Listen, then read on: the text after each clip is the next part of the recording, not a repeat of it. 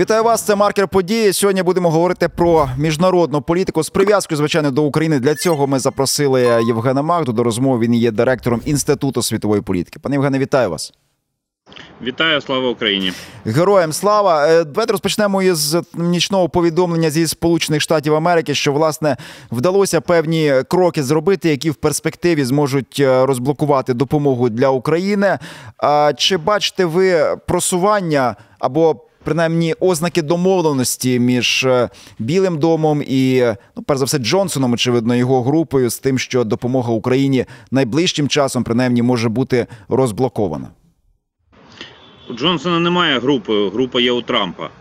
Тобто Make America Great Again це гасло, яке, з яким е, піде е, Трамп знову на вибори, зрозуміло.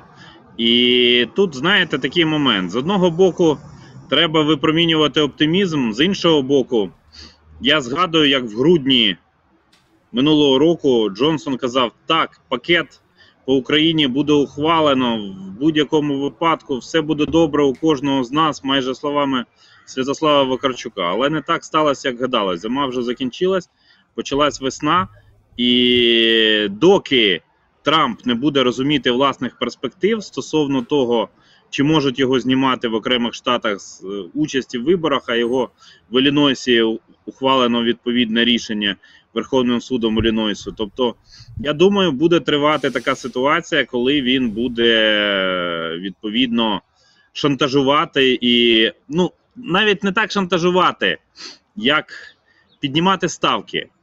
Гра Трампа в піднятті постійному піднятті ставок. Тут знаєте, е, щоб не було потім обвалу його, та як то кажуть, акцій і ставки можна піднімати до безкінечності. Е, а потім, як в картах, можна просто е, розкрити карти, а в тебе будуть такі, які не дадуть тобі можливості виграти. Ну, знаєте, сама кар'єра Трампа, самі його дії, вони показують, що він, я б сказав, затятий авантюрист. Тому я нічого дивного в цьому не бачу. І відповідно, я думаю, що це ну його послідовна позиція. Він так буде діяти далі. По ну, в будь-якому разі будемо очікувати. Там е, було вчора ухвалене певне рішення, яке має бути розглянуто сенатом. Після цього можливо буде розблоковано. Ну там було профінансовано власне е, бюджет для державних органів. Ну і після цього можливо буде розглянути питання по безпеці, де є, до речі, і оцей е, пакет для України. Тому якась якась надія є, принаймні. А по вчорашньому виступу Владимира Путіна, президента країни-агресора, звичайно, дехто каже, навіщо це обговорювати? Це ж просто Путін говорить. Ну з іншого боку, це президент країни, яка продовжує продовжує вести війну проти України. Принаймні, якісь нюанси можна почути. На вашу думку, це все ж таки було звернення.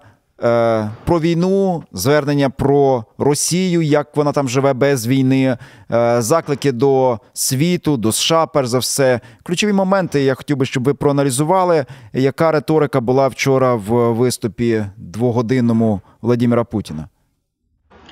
Ну, щось достатньо коротко з одного боку. Він любить більше розлого виступати, але з іншого боку, Путіна останні тижні вдягають в камуфляж військового вождя, який має безпосередню причетність до дій в Україні. Він там відвідав Урал-вагонзавод. Ну, ясно, що він не наважується прилетіти в зону бойових дій на територію України, чи хоча б зробити якусь постановочне фото чи відео Далі Ростова, е, мабуть, Янукович не пускає. Але е, тут е, такий момент, що Путін, ну він же ж з одного боку шантажує ядерним попелом, говорить, що ми там все будемо використовувати. З іншого боку, каже, що він готовий домовлятися. Дуже великий пакет був різних обіцянок. Ну, це очевидно. Путіна виводять зараз на результат понад 90 градусів, понад 90% під час е, голосування, яке пройде фінально 17 березня, ну воно там три дні буде йти. Мене мене в цьому контексті хвилює тільки один момент: як світова спільнота відреагує на те, що росіяни планують проводити так звані вибори Путіна на окупованих територіях України. Оце головне для мене. Тобто, це виклик для всіх нас, що це буде проводити, що є така логіка, є таке прагнення, і він цього всього буде хотіти. І це, на мою думку, ну дуже, дуже серйозний момент. Якщо ми не будемо бити в усі дзвони і не будемо говорити, що визнавати результати цих президентських виборів не можна, що Путін буде нелегітимним президентом, незалежно від того, яку цифру йому намалюють за підсумками перевиборів Путіна, ми е, зіткнемося з тим, що буде поставлено під загрозу всю демократичну систему, тому що ці вибори будуть проходити в тому числі на найбільшій в Європі окупованій території, найбільшій окупованій після 45-го року. І це ну дуже серйозний виклик. Тобто, не відреагувати на це світова спільнота, на моє переконання, просто не має права. Ну, у будь-якому разі побачимо, якою може бути ця реакція, і чи дійсно Путіна не будуть визнавати легітимним правителем. З іншого боку, легітимний він чи нелегітимний. Росіяни вже кажуть про те, що принаймні такі сигнали є, що от можливо доведеться домовлятися, і принаймні там ця. е, Заява, що ну не можна ж без е, суверенної сильної Росії мати світовий порядок. Все одно має бути суверенна і сильна Росія. То він же під сумніви ставить, Можна. чи Треба Ви- тільки попробувати. Ми е, зі свого боку, до речі, маємо більш інтенсивно просувати ідею демонтажу Російської Федерації, саме демонтажу, не знищення, а демонтажу. Демонтажу е, імперіалістичної надбудови, реалізації права нації на самовизначення всередині Російської Федерації. Про це все треба говорити і говорити постійно, послідовно. Я бачу, що там бувають певні. Е, спалахи, але ну подивимось. Та, і- але оці заяви, ну, по-перше, там Путін так казав, що ми готові говорити, звичайно, на його умовах, але сама риторика така, така є. А Медінський е, сказав про те, що ну як тільки буде. Згода з іншої сторони, ну перш за все, не мають на увазі Сполучені Штати Америки, але ясно, що і Україну вони мають на увазі, тому що без України не буде цих перемовин. То ми готові. Е, Знову ж таки, знаєте, казати, що ну не треба зважати на ці слова, все одно вони хочуть захопити всю Україну, все одно вони хочуть воювати. З іншого боку, все одно ми розуміємо, що, скажімо, Індія зараз готова відмовитися від російської нафти, тому що вона боїться санкцій Сполучених Штатів. Тому що ну тому все одно вони е, ти. Санкції тиснуть, і перспектива цих санкцій також е, дає розуміння, ну, в принципі, людям, які е, вміють рахувати в Кремлі, що е, на дуже дуже тривалий час ресурсів все одно забракне, і можливо краще домовлятися тоді, коли ти маєш якісь успіхи на фронті, як зараз. Чи ви не вірите аж ніяк в ці паси з боку Кремля, що ну ми готові до перемовин, якщо ви будете теж готові? Я Кремлю взагалі не вірю і не вірю в можливість перемовин найближчі два тижні точно. Але вірити це означає е, дозволити Росії отримати час на перегруповування сил. Росія дуже активно закликає визнавати реалії на землі, як вони говорять, тобто визнавати окупацію п'ятої частини української території. Ми ж розуміємо, що за той час, е, якщо будуть переговори чи підготовка до переговорів, вони будуть грабувати цю територію максимально інтенсивно, як вони це роблять власне і зараз. Просто треба, до речі, подивитися, наскільки виріс експорт російського зерна і врахувати фактор урожайності, і ми можемо підрахувати, який обсяг зерна вкрадено в Україні, адже вони хазяйнують на сьогоднішній момент частині південних і східних областей нашої держави.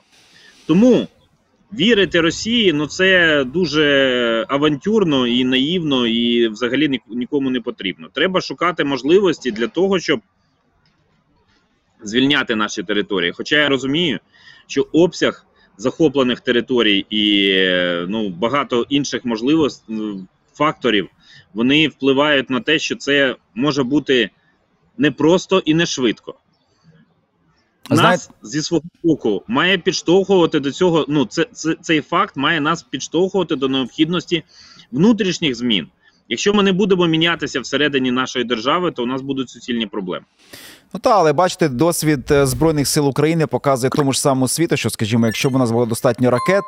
Е, І пускових установок, то можна дуже багато набити російських літаків. А коли Росія не матиме переваги в повітрі, плюс ще за наявності F-16, тоді можна значно ефективніше проводити е, звільнення території. Плюс, коли Росія зрозуміє, що вона не має підтримки ні в повітрі, ні на суходолі, вона може робити жести доброї волі, як ми це бачили, скажімо, в Херсоні. Та не, не, не те, що їх всіх просто там е, пинками виганяли. Вони вони пішли, тому що розуміли, що це безперспективно. І тут, знаєте, от дуже важливі е, слова Еммануеля Макрона, президента Французької Республіки, який сказав про можливе відправлення військ, е, ну перш за все, Франції в Україну. А потім вчора ввечері він зробив заяву таку, що ці слова. Ця моя заява була зважена і продумана, щоб хтось не сказав, що ну можливо Макрон не те мав на увазі, можливо, він просто е, був в гарному гуморі, можливо, це просто така фігура мови. Ні, він каже: Я думав над цим. Це не просто слова. І тут важливо розуміти ось цей момент, коли він каже, що на кордони України. Зрозуміло, що французькі війська на кордонах України і Польщі не потрібні, і на кордонах України і Угорщини не потрібні, чи України і Словаччини, чи України і Румунії. Ну навіщо вони там потрібні? Щоб годувати їх, чи що? Ясно, що можливо тут така думка закрадається. Можливо, мова йде про те, якщо там хтось буде домовлятися і буде знову ж таки замороження, то на якихось там рубежах, де буде поставлено поки що мітку, можуть бути присутні і французькі війська, там чи війська інших держав, які не проти. Ну, скажімо, там Естонія не проти ще інші. Як ви це потрактуєте? Як ви е, оціните ось такі, е, такий випад е, шпагою, як то кажуть, з боку е, Еммануеля Макрона? Треба розуміти, що Макрон на сьогоднішній момент перебуває в другій президентській каденції, тобто йому не треба думати про переобрання. І він може собі дозволити певну, певний розмах в своїх діях. Плюс треба згадати про існування іноземного легіону в Франції, тобто тих людей, які в принципі, які традиційно діяли за межами Франції, і цей факт теж я думаю більше Макрону розв'язує руки. Я впевнений, що це елемент боротьби за лідерство в європейській політичній системі. Тобто Макрон тут грає на суперечностях з Шольцем, коли Шольц говорить, що ми не будемо давати Тауруси. А Макрон каже: ну а ми в такому разі готові відправляти війська в Україну чи на український кордон. Тобто, це елементи великої боротьби. Але я не маю впевненості щодо того, що європейські політики готові відправляти своїх військовослужбовців, читай своїх виборців в зону конфлікту, в зону найінтенсивнішої війни в світі в 21 столітті, розуміючи, що і як буде в цьому напрямку. Ну так, абсолютно. З іншого боку, саме розуміння Путіним того, що на будь-який твій крок буде крок у відповідь, і перспектива твого твоєї перемоги в Україні вона є примарною, тому що що б ти не зробив, а потім можуть бути війська, потім можуть бути ну принаймні це може спрацювати, але е, але знову ж таки тут е, є багато моментів, які ну поки що лише озвучуються, але не робляться. По Україні і Польщі е, до вас, як до людини, яка часто буває в Польщі, і, власне розуміє ситуацію певною мірою за місяць ось цього простою на кордоні Україна втратила.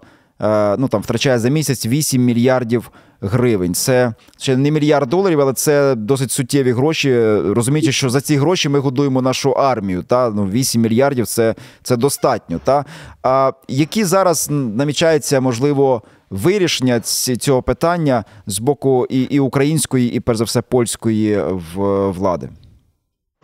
Ну, вчора відбулася зустріч Туска з фермерами. Вона така залишила подвійне враження з одного боку так, а з іншого боку, ні. Але сказати, що все буде вирішено, я думаю, ні. Для мене ця ситуація свідчення того, що ми насправді не знаємо наших сусідів взагалі. Тобто, ми не уявляємо собі структури аграрного сектору Польщі. Ми не уявляємо собі того, як це може е, працювати. Чому позиція фермерів саме така? Ми, наприклад, далеко не всі наприклад, знають, е, що міністр аграрної політики Чеслав Секерський це представник партії ПСЛ, тобто польського сторонництва людового. І відповідно він буде захищати інтереси селян достатньо активно, тим більше напередодні місцевих виборів. Ми забуваємо про те, що місцеві вибори для Польщі ну не набагато менш вагомі, ніж парламентські, і це теж серйозний фактор. Тому нам треба робити ефективні кроки треба шукати різноманітні можливості для того, щоб втілювати свої плани. І е, відповідно, ну в першу чергу маємо доносити свою позицію до наших польських друзів і партнерів, наскільки це тільки можливо, стільки і так, як це тільки можливо в самій Польщі. Бо соціологія показує, що в Польщі значна кількість громадян фермерські протести підтримують. В принципі, я бачу зараз позиції наших польських друзів, журналістів, які працюють в Україні. Вони показують прилавки з е, польськими товарами в- українських магазинах. Я бачу достатньо активну позицію посла Василя Зварича, посла України в Польщі. Але е, нам потрібні системні, системні інтенсивні дії. Тобто, сьогодні, до речі, проходить е, конференція польських і українських експертів і політиків про те, як і що буде відбуватися. Тобто багато різних факторів, але е, розраховувати, що все розв'яжеться за помахом чарівної палички, не варто. А от думати над тим, як, як діяти, я думаю, все-таки варто. Я, до речі, от е, вже хочу. Ну, по-перше, я закличу е, наших глядачів. Лайкайте, поширюйте це відео і коментуйте. От цікава ваша думка із приводу того, чи е, рішуче налаштований Еммануель Макрон вести війська в Україну, і чи вдасться вирішити найближчим часом проблем. І чи, до речі, чи змінилося ваше ставлення до поляків після ось цього конфлікту на кордоні, який вже триває довгі місяці? Чи змінили ви своє ставлення, чи не змінили? Чи ви розумієте, що це певний сегмент, але не вся Польща, і люди різні бувають? Ну, от ваша, ваша думка з цього приводу нам важлива і цікава. Якщо я не помиляюсь, пане Євгене, ви були в Румунії нещодавно, так? Да. Так. І тут от важливе питання. Про це говорив. Е, е, да, про це говорив Олег Пензен, що Румунія зараз може, як то кажуть, їсти кашу, коли е, Польща буде доїдати сухарі, тому що побудова ось цієї автобану там з від кордону е, допоможе Україні перенаправити потоки саме на Румунію. Що там відбувається? Що вони задумали? Чи дійсно вони хочуть стати таким логістичним е, коридором для українського для українського збіжжя і, взагалі посилити товарообіг з Україною? Проясніть позицію Румунії. Ну і можливо там говорили щось і по Придністров'ю, хоча це трошки не їхня тема, це Молдова, але Молдова це тема Румунії. Будь ласка. Е, По темі Придністров'я говорили неохоче, тому що конференція була е, взагалі присвя... організована Союзом українців Румунії і Центром політичних наративів демократії Українською неурядовою організацією. І ми в широкому колі були представники і українські парламентарії, і румунські парламентарії, і експерти з обох боків, ну і представники української діаспори говорили про 730 днів війни в центрі Європи. Ну тобто саме широкомасштабного вторгнення. До речі, така цікава була мозаїка думок. І знаєте, от на основі цих відпов... е, розмов, на основі бачення, я от буквально сьогодні такий блог написав про геополітичний мерцешор. Сьогодні мерцешор, свято приходу весни, яке святу... святкують якраз, до речі, в Молдові, в Румунії, на Буковині, в Одеській області, в Болгарії. І е, це свято. Ну тобто, ми маємо теж починати проекти, тому що наш Люблінський трикутник з Польщею Литвою трохи затух. Ми бачимо, що в нього інтенсивність падає, падає інтенсивність м'язової діяльності, скажімо так, через наш конфлікт з Польщею, через те, що в Литві будуть парламентські і президентські вибори. І відповідно ми маємо, ну. Ми маємо діяти так, щоб підтримувати, щоб цей е, автобан, який зараз будують в Румунії, він не став шляхом нікуди, тому що там на парламентських виборах набирає партія АУР, Союз всіх румун. е, Вона розшифровується, якщо я не помиляюсь, набирає достатньо високі результати. Вона популістська, і в Румунії почали проявлятися російські гроші. От я, наприклад, подивився, що кілька заправок Лукойлу бачили ми, коли їхали від українського кордону до, до Бухаресту машиною. І це на сьогоднішній момент ну, присутнє. Треба пропонувати цікаві асиметричні ідеї, які можуть викликати інтереси, створювати певні цікаві дії. І я думаю, що це нам цілком всім до снаги. Ну так, власне, Україна дійсно має е, пропонувати не лише не лише реагувати. І Я на сам кінець е, про внутрішню українську політику одне запитання. Е, бо одні е, кажуть, це маячня, інші хейтять владу і кажуть, що ну навіщо ви знову про майдан? Ось ця історія, що Росія, нібито там цю спецоперацію свою масштабну готує. Майдан 3 Учасники майдану кажуть, що та перестаньте вже той майдан чіпати, що він вам так в печінках сидить, не, не треба його використовувати. Що це значить все задумка е, української влади, і вони просто якісь списки складають людей, які можуть бути долучені до майдану 3 ну умовного майдану 3 а з, іншого боку, що це таким чином можуть бути переслідування, бо скажуть тобі, а а ти був в списку тих, хто мав бути в Майдані 3 і тебе могли фінансувати росіяни. Так я не знаю. Ну, все, бач, а ми тебе в списку вписали. Значить, ти готував. Що це таке? Чи дійсно можливо, ну Росія щось таке готувала і готова була вкладати гроші і е, активізувати певних е, людей в Україні, які могли б е, ну, до цього долучитися? У мене є одне, е, ну вірніше, одне, але комплексне бачення. Е, в Україні вже було три майдани. І тому називати, е, так би мовити, Майдан 3 це ну, щонайменше методологічно неправильно. Раз.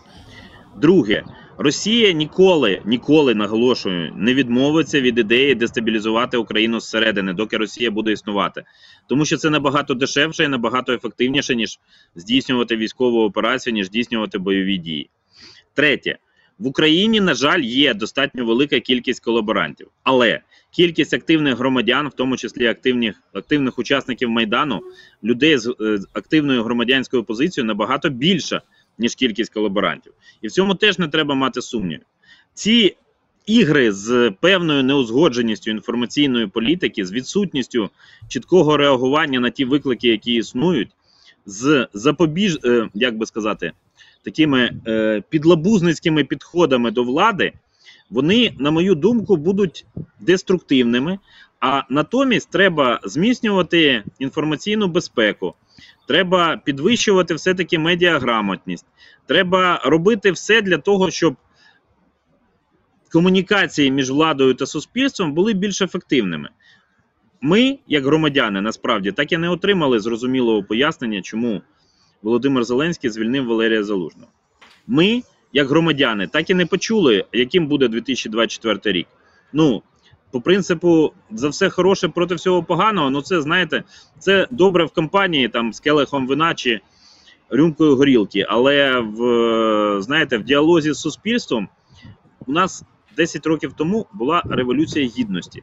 І було б дуже непогано, якби влада виходила з цього, що 10 років тому пройшла революція гідності, після якої ми через російську агресію опинились в достатньо складній ситуації, і війна з Росією триває вже 10 років. От коли це все усвідомлять в коридорах влади, тоді я думаю, і дурниць з неймінгом можливих планів Росії буде набагато менше. Дякую вам. Я е, до глядачів знову ж таки звертаюся. Перше, лайкніть, е, поширте відео. По-друге, прокоментуйте, чи вірите ви в дійсно в те, що тут в Україні готується Майдан 3, і чи ви, якби навіть хтось закликав вас, сказали, виходимо на Майдан зараз в умовах війни, в умовах того, що в нас не ідеальна влада, але вона наша українська влада, слава Богу, а не прислана з Росії. Чи вийшли б ви на цей майдан? Чи ви б чітко розуміли, що ні, зараз е, адекватні люди, адекватні лідери опозиції, перш за все, політики, вони б точно не закликали нікого на майдан. Дуже цікаво ваші думки, ваші ваші розуміння ситуації. Євген Магда був з нами, директор інституту світової політики. А я дякую, що ви були з нами, наші шановні глядачі. Будьте е, з ФМ Галичина. Дивіться нас е, в Ютубі і ставте дзвіночки, щоб не пропустити чергове відео. Донатьте на Збройні Сили України з першим днем весни. Вас до побачення.